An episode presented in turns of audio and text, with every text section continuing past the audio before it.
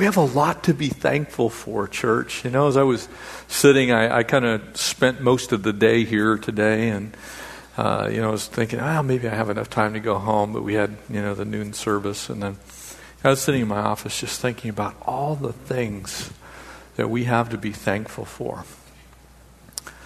You know, probably none of us, if we go home, we're going to open our cupboards and are truly going to be bare. I mean, it may be scarce in there, but you know, we, we here in this country think that think that's bare is we don't have any ribeyes left. You know, it's kind of like at times. I realize people at times are struggling, and so I don't want to carry that analogy too far. But we have so much to be thankful for. We, we ought to be thankful for our, our very lives that we're able to be here. Thankful that we live in this country because there is no place like this. We live in the most wonderful place on earth. And in fact, if you talk to most people around the world, we live in the most wonderful part of the most wonderful place on the planet Earth. Yeah, that's, that's why there's millions of us here. Everybody wants to be here. E- even in our difficulties, we have it better than almost everyone else on the planet. We have a lot to be thankful for. And so tonight we're going to take a little trip, a little journey through the Word of God. And I want to begin this way. If you'd turn to 1 Thessalonians, the book that we're going to attend to next on Sunday mornings, we're going to jump to chapter 5, verse 18. But I want you to see the, the stage that is set by the Apostle Paul because it begins in verse 16 by saying, Rejoice always. Now, in order for you to rejoice, you actually have to have gladness in your heart. You have to be saying in, in yourself that I'm, I'm thankful for what's going on. That's what rejoicing is. Now, we can't say that everything that happens to us is circumstantially good. Cancer is not circumstantially good. Car accidents are not circumstantially good. Your house burns to the ground, that's not circumstantially good. But that's not what's in view here. It says to us as believers, thinking about who we are in Christ, who we are in Christ, we are to rejoice always. Why? Because by grace and through faith, we've been saved. Amen? We have eternal life in Christ Jesus. We have been given a relationship with the very God that has created us by nothing that we ourselves have actually done. We were given a gift of faith, that faith bearing grace into our lives through the sacrifice that Christ made on Calvary's cross has made us right with God. And for that reason, we can rejoice. And so he says, pray without ceasing. Don't forget to talk to God constantly and always. And then our theme verse for tonight. And in everything, give thanks. In everything. In the good times, the bad times, the difficulties and trials, the wonderful things that we have in our lives, the dry and dusty times, the fruitful times, the abundant times, the lean times the times when you've got it all together and the times when you can't find the parts to put together. In everything. What's in view is our whole life. And there's a reason for it. For this is the will of God in Christ Jesus for you. It is literally God's will that we be thankful people. Because God Himself is always the same yesterday, today, and forever. And we in Him are always recipients of His character, which is goodness. If you turn now to the 107th Psalm. And as you look at these verses, I, I want to link these together for us tonight. As we have this amazing, wonderful holiday. You know, when you travel around the world, it's kind of a weird thing. because we're the only country on earth that has Thanksgiving as a national holiday. The reason being is because it's unique to America. It's part of our history. But when you travel to the rest of the world, you tell people, ah, we're getting ready to celebrate Thanksgiving. They're, they're like, thanks what? Thanks why? Thanks who? Why would you do that? It is uniquely American, and it is actually founded as uniquely Christian. Notice what it says here in verse 1, verses 8 and 9, and verse 22. I'm going to look at a little bit of Psalm 107. Oh, give thanks to the Lord. Oh, give thanks to the Lord. In other words, be thankful. Have a thankful heart, a thankful attitude towards the Lord. Why? We're told. For he is good. Now, family, I recognize that there are some here tonight that your life seems right now to not be good. Things in your life seem to not be good. But I want you to notice the focus here. Give thanks to the Lord, for he is good, even when things are not. God is incapable of being anything other than good. Even when he doles out justice, when he metes out punishment, when he allows bad things into the lives of good people, God himself is never not good. He's always good. He's good in every season of our lives. And so there's a reason to give thanks because God is always good. That's why that promise of Romans 8:28 actually works. You see it wouldn't work if God wasn't good. Because God couldn't work all things together for the good for those who love him and are the ones who are called according to his purposes. God couldn't do that unless God was 100% of the time good. God doesn't wake up and have bad days. He doesn't, yeah, praise the Lord, amen. Because I give him some reasons to have bad days every once in a while. Oh, Jeff, I'm going to get you. Some people still think that way, but God is incapable of being anything other than good. So, even in the circumstances in our lives that seem like maybe God stopped being good to you, He hasn't. He hasn't dropped you. He hasn't forgotten you. He hasn't disrespected you. He hasn't said, Well, I'm good to everybody except. God is good. And notice where it goes from here. For his mercy endures forever. One of the ways that we know God is good is that his mercy, which is him not giving us what we've earned or what we deserve, which is not good. Amen? What we've earned is not good, but in His mercy, He gives us goodness. He still loves us. Even when things come into our lives that we would say, well, that was kind of not good. God gave us those things in His goodness and He's merciful. He's not willing that any should perish. So we all got grace in His goodness. Amen? We all got forgiveness in His goodness. Amen? We get His providence in our lives because of His goodness. Amen? That's His care that you don't merit. I don't merit. We don't deserve. Sometimes when you travel to other places of the world. It's almost as if God's blessings have been uniquely upon our country. But when you talk to people who live in nations other than here, even impoverished nations who know the Lord, they'll still tell you God is good. They'll look you in the eye and say, God is good. They're inside of their Tupel hut in Africa, God is good.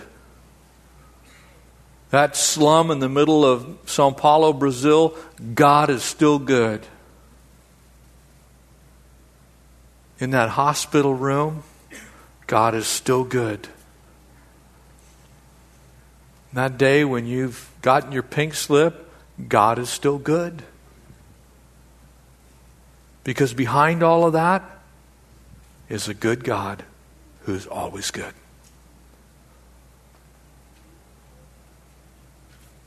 For his mercy endures forever. Oh, that men would give thanks to the Lord for his goodness.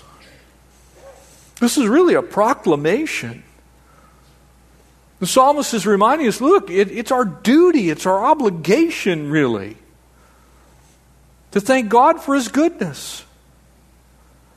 Have you ever thought what this world would look like if God, for a second, took His goodness out of it?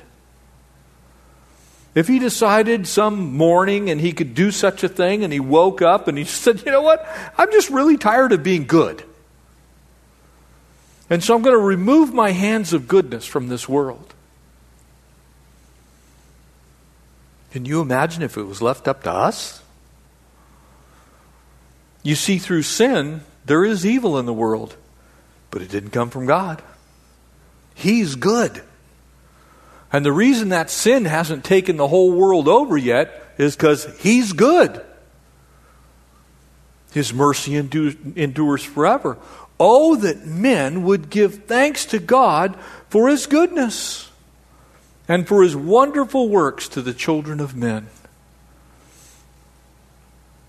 God has been wonderful. God has prospered mankind. When you see what evil does in the world, my good friend Victor Marx is, was in Iraq last week. And if you're following him on Instagram or Twitter or Facebook, you know he's, he's in the middle of, of the most war torn parts of Mosul, where ISIS has a stronghold. And the things that they have endured for the last nearly two weeks is enough to make the strongest man cry. Children just brutalized. Horrible. The leaders that they met with, one of them after the meeting, they're trying to solve this crisis of all these Christians and non Muslims that are being slaughtered. And one of the two Islamic leaders that met with them was flying away from the, the compound that they met in, and he was shot by a sniper. He's dead. A man that's trying to fix the problem was brutally murdered. And what Victor sent me was a photo.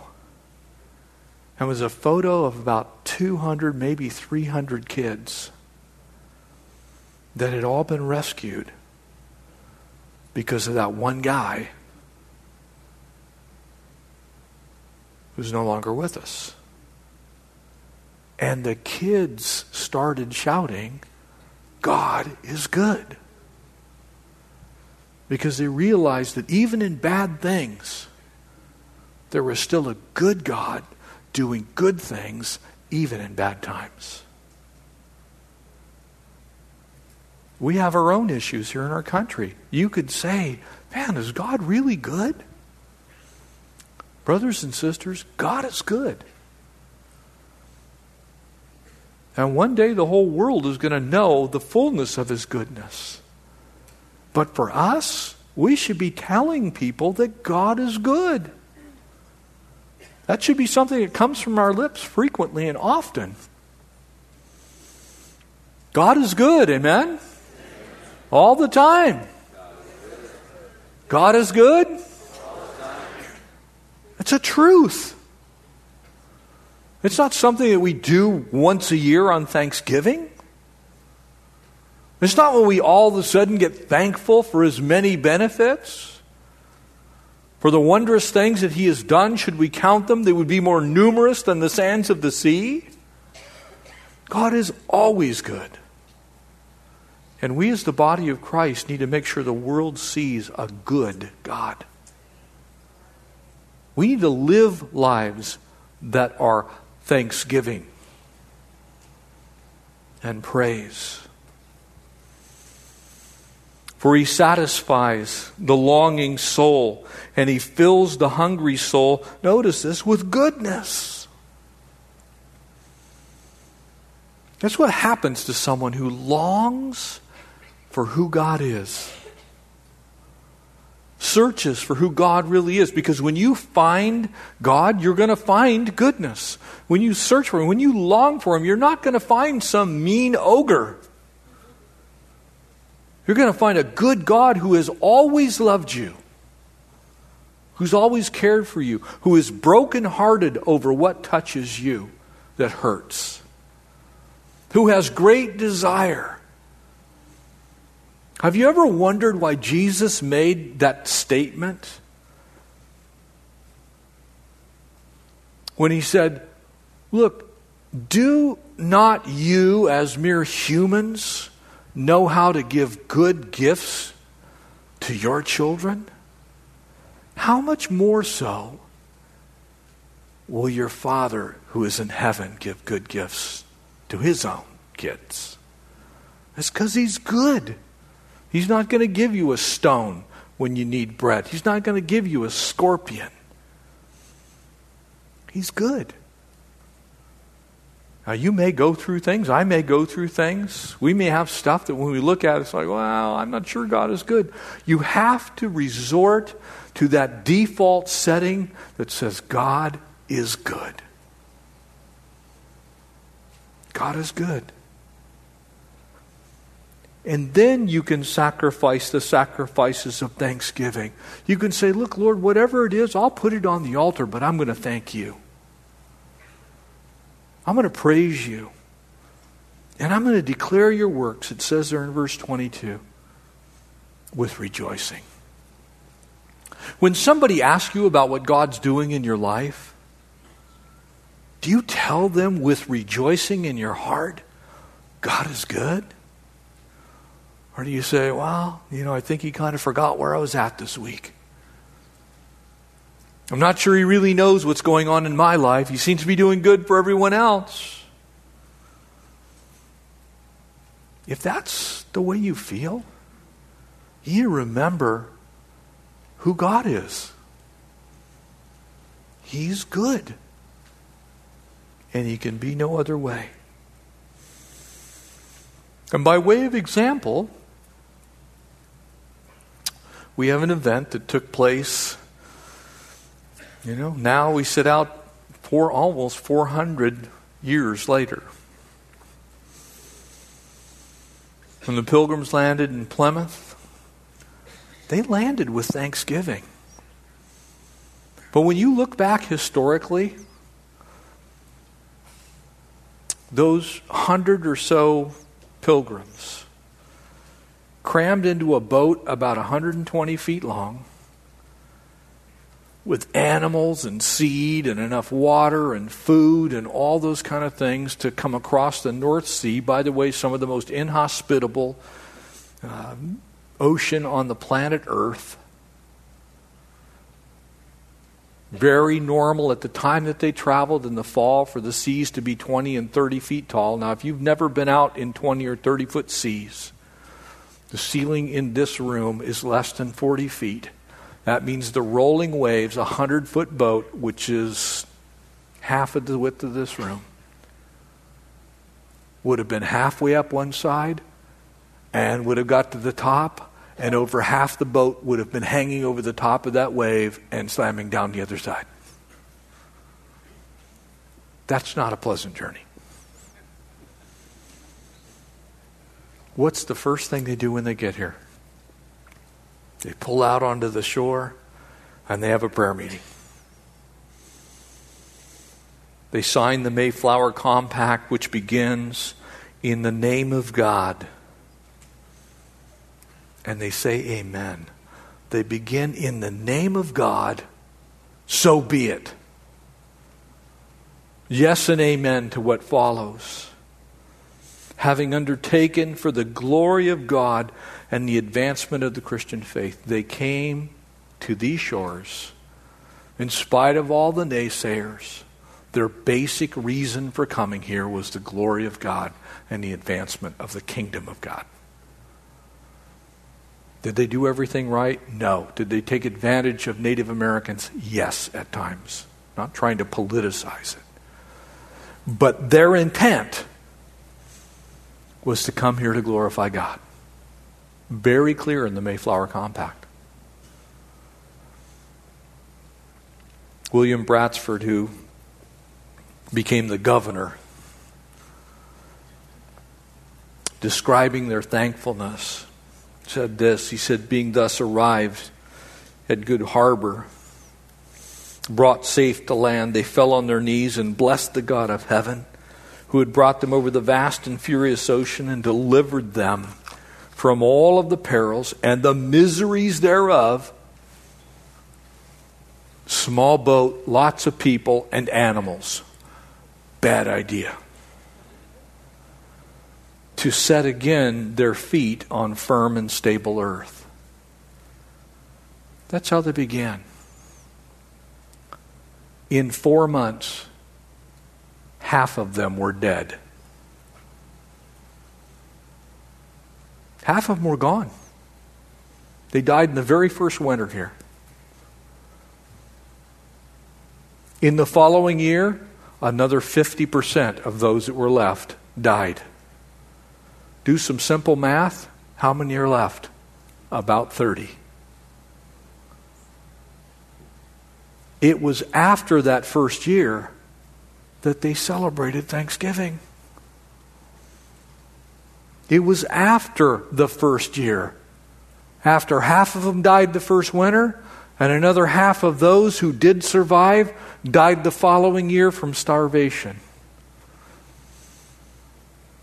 It's such an incredible story when you think about it because uh, a Native American named Samoset, who kind of surprised the, the pilgrims by coming to their little encampment and speaking to them in English, had returned from being taken captive by slave traders and shipped off to Spain.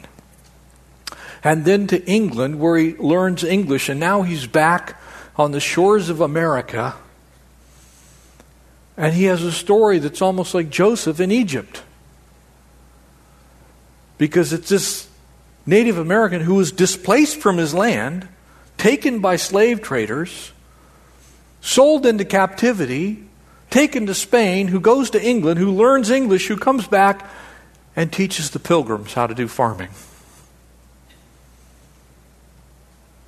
And it is those who should have hated them the most, who actually helped them the most. And later, the chief of his own people, Massasoit, comes, and the tribe arrives, and they've been invited to this feast, and they bring deer and turkeys and everything else.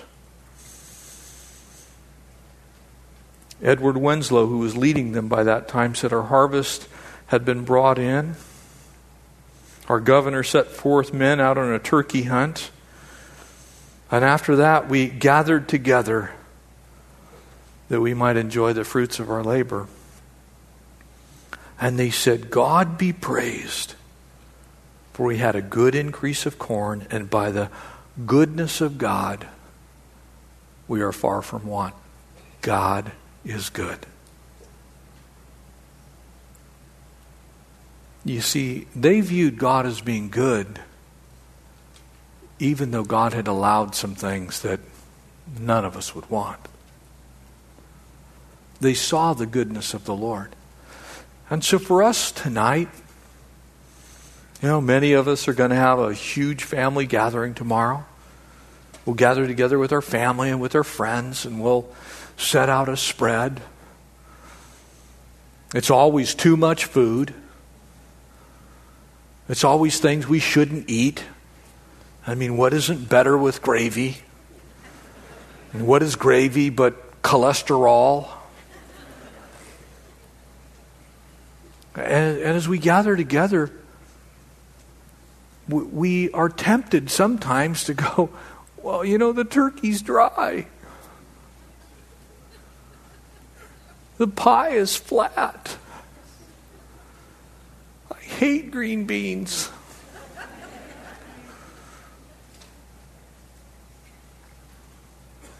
It's not about that stuff. It's about the fact that God is good. Amen?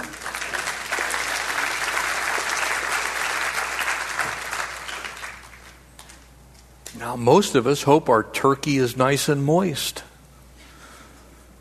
Most of us pray, you know, that the stuffing isn't dry. All say, you know, it, it, that, it's okay. So I'm not disrespecting anyone's desire for a wonderful meal, all that effort and stuff that goes into it. But that's not, if, if you walk away from it and all you had was, you know, the relish tray with the olives that the little kids put on the end of their fingers.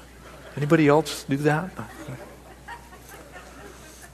God's still good. Even if you have a tofurkey, God is still good.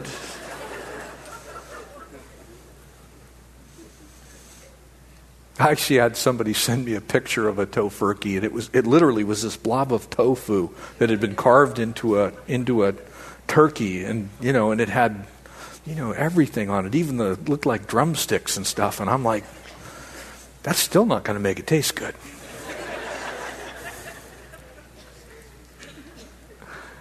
we have our things, but God is good. And we should be worshiping the Lord because of it. Notice what it says. This is the will of God.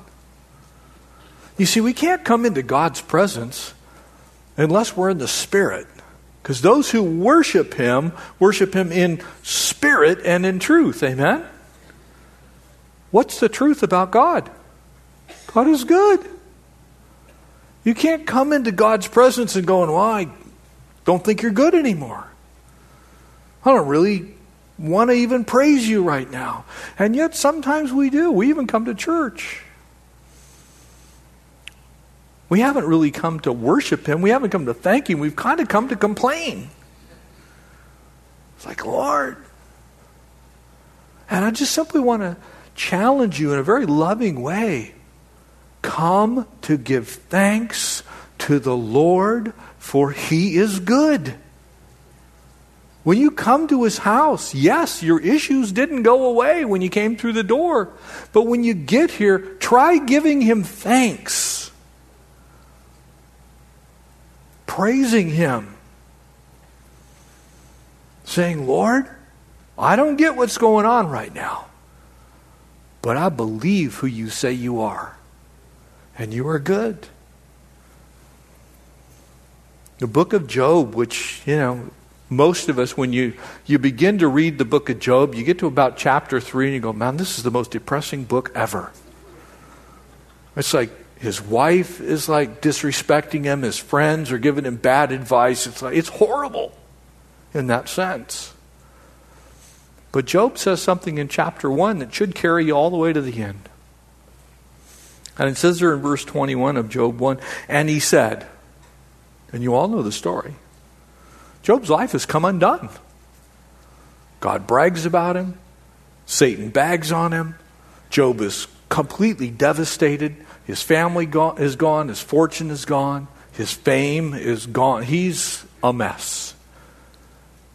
But he says, Look, naked I came from my mother's womb, naked I shall return.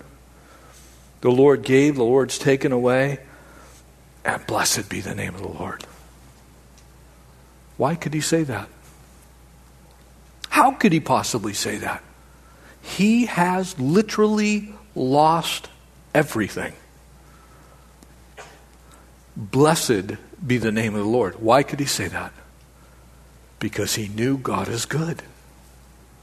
He had no doubt in his mind about God's goodness. As much as he was questioning some of the things that God allowed, I don't believe Job lost sight of the fact that God is good. And I believe in faith he's waiting to see that goodness. And he sees the goodness of the Lord so much so that he says, I believe that I am going to stand on this earth and see my Savior face to face. I'm going to see God in the flesh. God is good. And so he worships the Lord. He doesn't charge God with wrong. He doesn't, you know, say, Lord, why? You know, our why questions are legitimate questions. I don't want to ever bring condemnation on anyone who asks God why. I've asked God some why things. But the real question is really not why, it's what. Because if God is good, the why actually doesn't matter. Because He's going to do something with it. Because He's good. And so He's going to take the why question and turn it into a what has He done question in our lives with it. What, what is happening to me? even the difficult things. You see, what happens then is all of those things in our lives begin to flow back to Him in worship. We're in awe of the fact that God is always good. I, have had some of the closest times of my entire life in hospital rooms. Not understanding fully what the Lord was doing at the time, but resting and trusting that somehow, because I know the character of my God, that this is going to work out for the good because there's a good God that's either allowed it or caused it. And so you go vertical. You, you turn to the Lord because you begin to have a thankful attitude about it. And you, you begin to say, Lord, I want to praise you in this.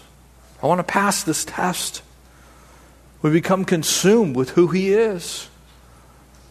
It, then we stop asking so much and we start praising. We start losing ourselves in, in who God is. I was talking with a couple of guys that just got back from, from Indonesia.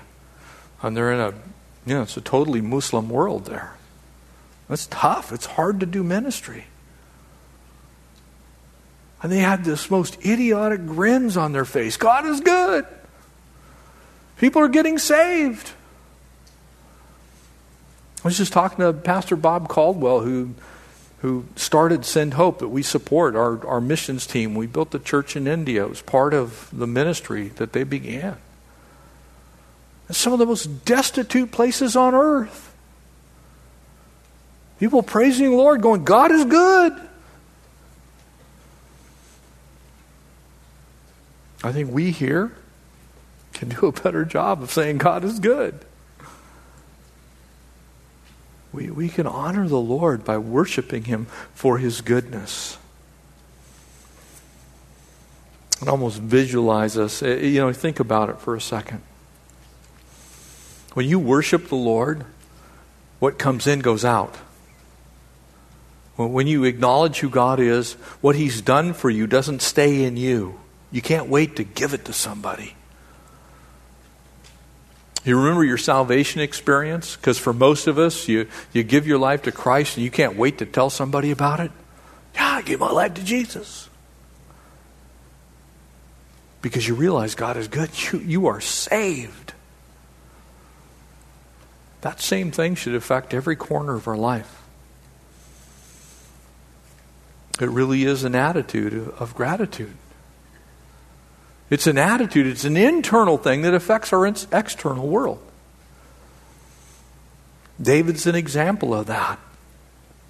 Psalm 63 kind of reminds us, if you want to turn there, the first four verses. It is an attitude that we have that ultimately transforms the way we think and act. Thanksgiving does that. Someone who, like David, can worship the Lord in thankful adoration. It's like, Lord, I love you. It says there in verse 1, Oh God, you are my God. And early I will seek you. And my soul thirsts for you, and my flesh longs for you in a dry and a thirsty land. Man, look, this world that we live in is a dry and thirsty land most of the time. Amen? There's a lot of things that kind of suck the spiritual moisture right out of us. But that shouldn't transform us, it should transfix us. The dry and the thirstiness should get our eyes on heaven, not transform us into beef jerky for the Lord. Amen? You know, that's how you make beef jerky. You suck all the moisture out of meat. A lot of Christians are like that. We get so focused on the heat of the fire that we just kind of dry up. Instead of transfixing ourselves on heaven, we get transformed by the dryness.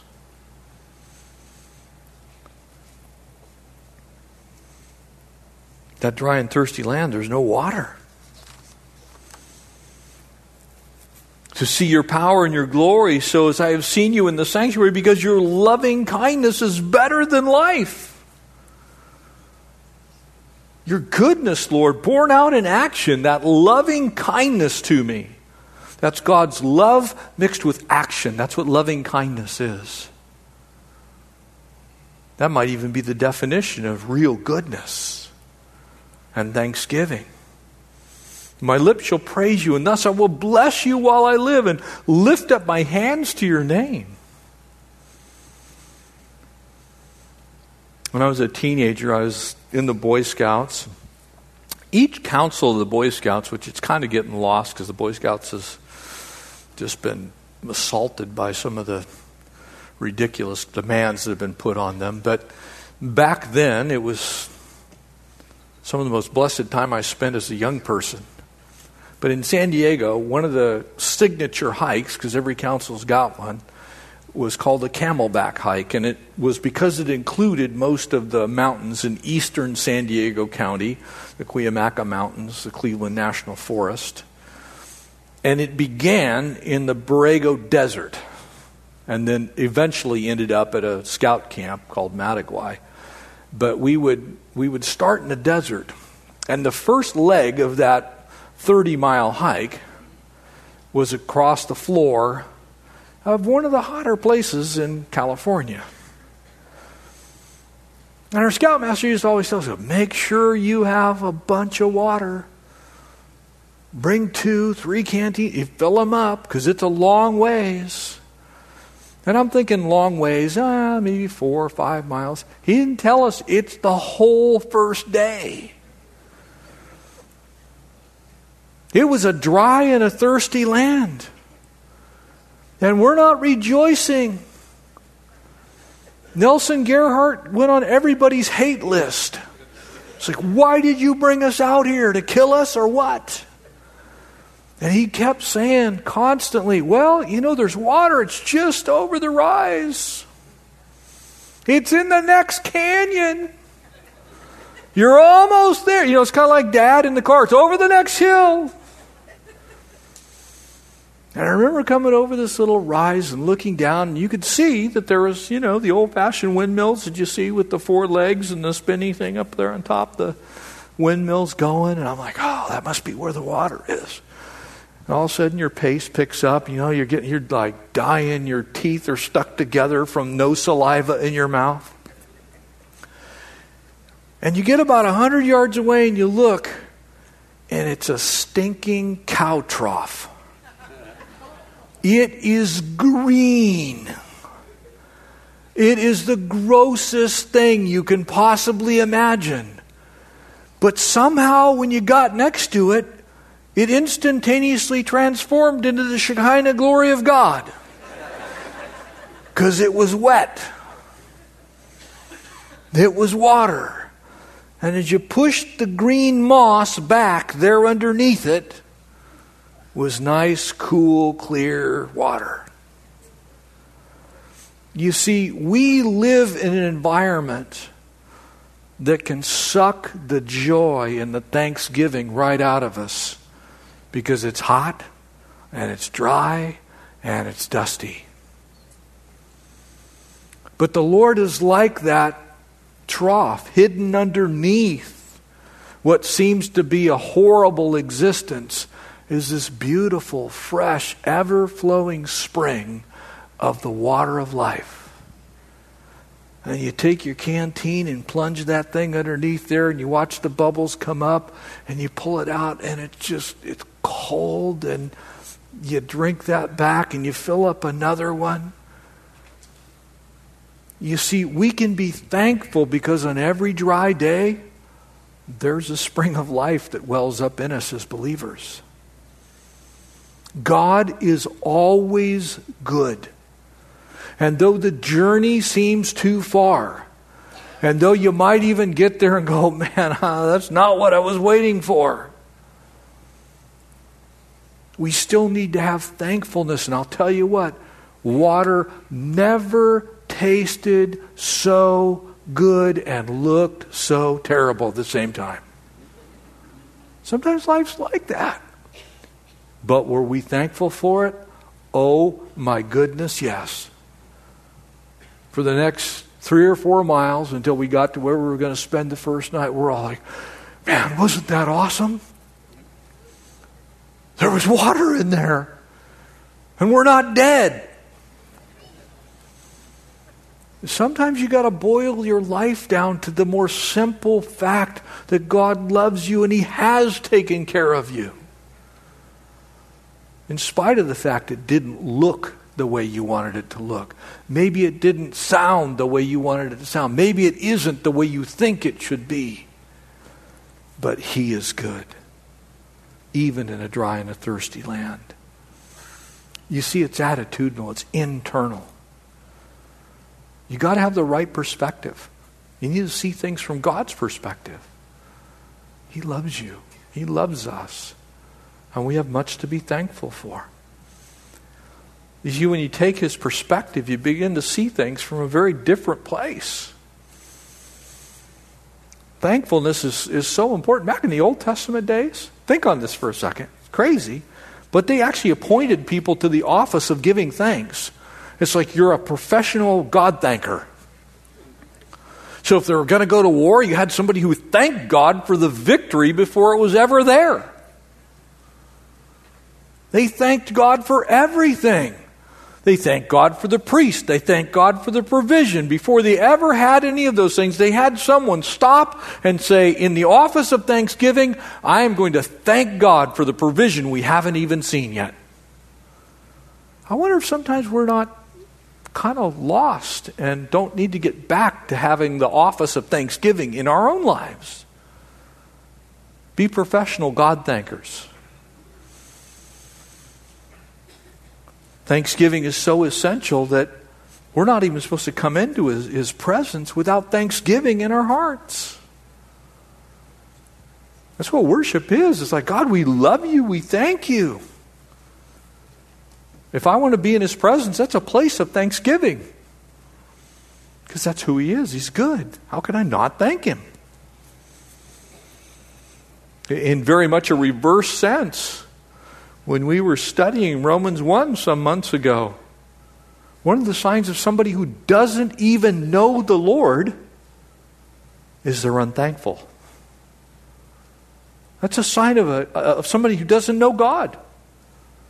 Because someone who really knows God is thankful.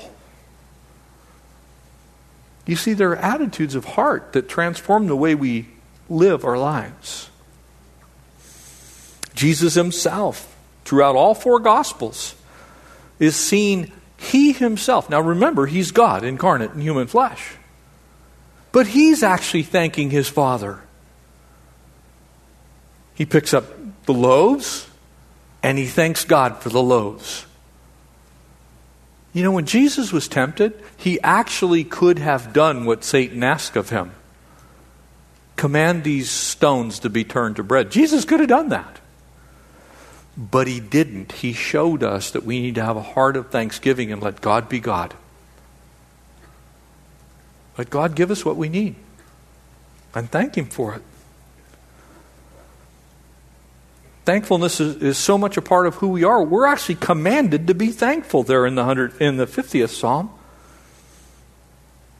It, it's not an option. We're supposed to say, God, you did this. You're good. Thank you.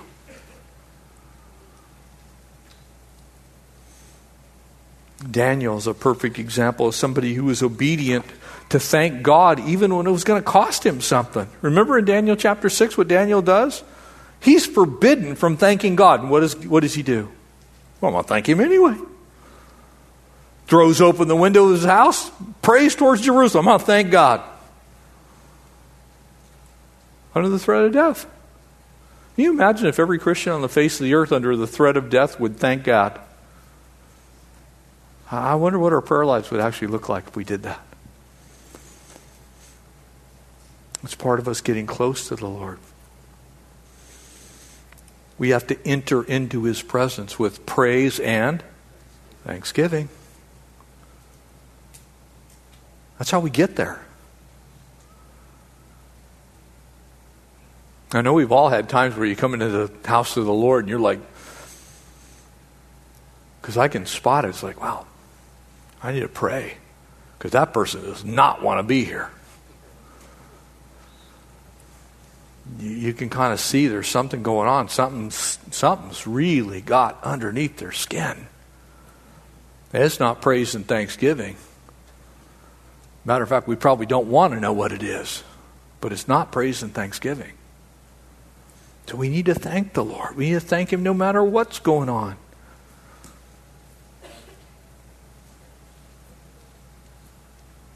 You see, if we think on these things, what happens is we draw near, we get close. And when you're close, you get better information, don't you? Think about it this way Who do you think has better information? the person who's actually out on the battlefield or somebody who gets a communication about what's going on in the battlefield. It's the person who's on the battlefield, amen? They see it from the perspective of the battle. You, you see, for us, very often we're relying on someone else to be thankful for us. We need to get into the battle and be thankful ourselves. It's like, Lord, I, I want to experience this whole thing. If you ever get a chance to do some sailing on a good Santa Ana day here off, the, off our coast, and you get out there five, ten miles or so, about where Catalina sits off the coast, and, and, you get one of those strong south winds and you throw a spinnaker up, and sometimes you got to lay off it because the wind is so filled in the sails, it'll actually put the bow of your boat underneath the water. It's like you're being driven along. But if you turn around and go against the wind, you're going to sit out there for two days and go nowhere. Thanksgiving is like that. Thanksgiving, when it fills your life, powers you. It powers you along, it keeps you going. But when you start going against the character and the nature of God, when you turn against the wind, you just sit there and bob up and down. And most people, that kind of is when you get seasick. It's when you get tired of stuff. You want to go with where the Spirit's going, and that's in thanksgiving to God. We thank Him no matter what's going on. How do we do it? Audibly, we praise Him. Every kind of worship you can imagine. In song, just with joy in our hearts, loving God. We do it with prayer. So many people, we, we ask God a lot of things, right? But do you thank Him before you ask Him, or do you thank Him if He fills your request? Hear what I just said. Do you thank Him before you ask Him, or do you thank Him only if He fills your request? Thank Him before you ask Him. That's a thanksgiving heart. That's a heart that says, God, if I'm messed up here, I want what you want. So I want you to give me what is your desire. And I'm thanking you for what you do before you ever do it. That's exactly the way we're supposed to live our lives. Uh, that's how you have that, that first Timothy principle of godliness with contentment that's great gain. That's someone who's thanking God. You're like, Lord, I know you know what you're doing. So I'm thanking you right now before I ever see the results. That's a thankful heart. And by the way, that's exactly what you're going to be doing for eternity, so it's a good thing to start now. So when we say, in everything give thanks, you, you start to come to some pretty incredible realizations. The same God that created the immense universe that we're spinning around in created you. He's so majestic that he could do that, but he's so personal that he loves you specifically. That he cares for you. He cares for all the little tiny details of your life. You see, when you think of it that way, you are thankful that the God who created the stars is not impersonal, He's personal. He wants to touch you and love on you. He's, he's, in that sense, Jesus is a human God, a God of flesh and bone that you could touch. He is the true and the only living. He's Emmanuel. He's personal. You start to recognize those things. You ever thought about what it was like when Jesus was on the earth? He's God incarnate in human flesh.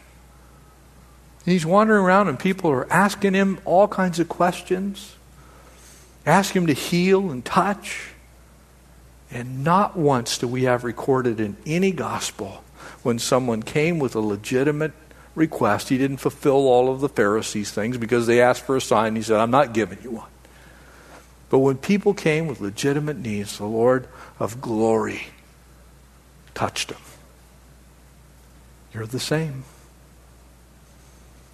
The Lord of glory touches you, touches me, touches us. So from the bread we eat to the stars that we look at, when you are at your table tomorrow, whether that bread on your table is white or wheat or withered,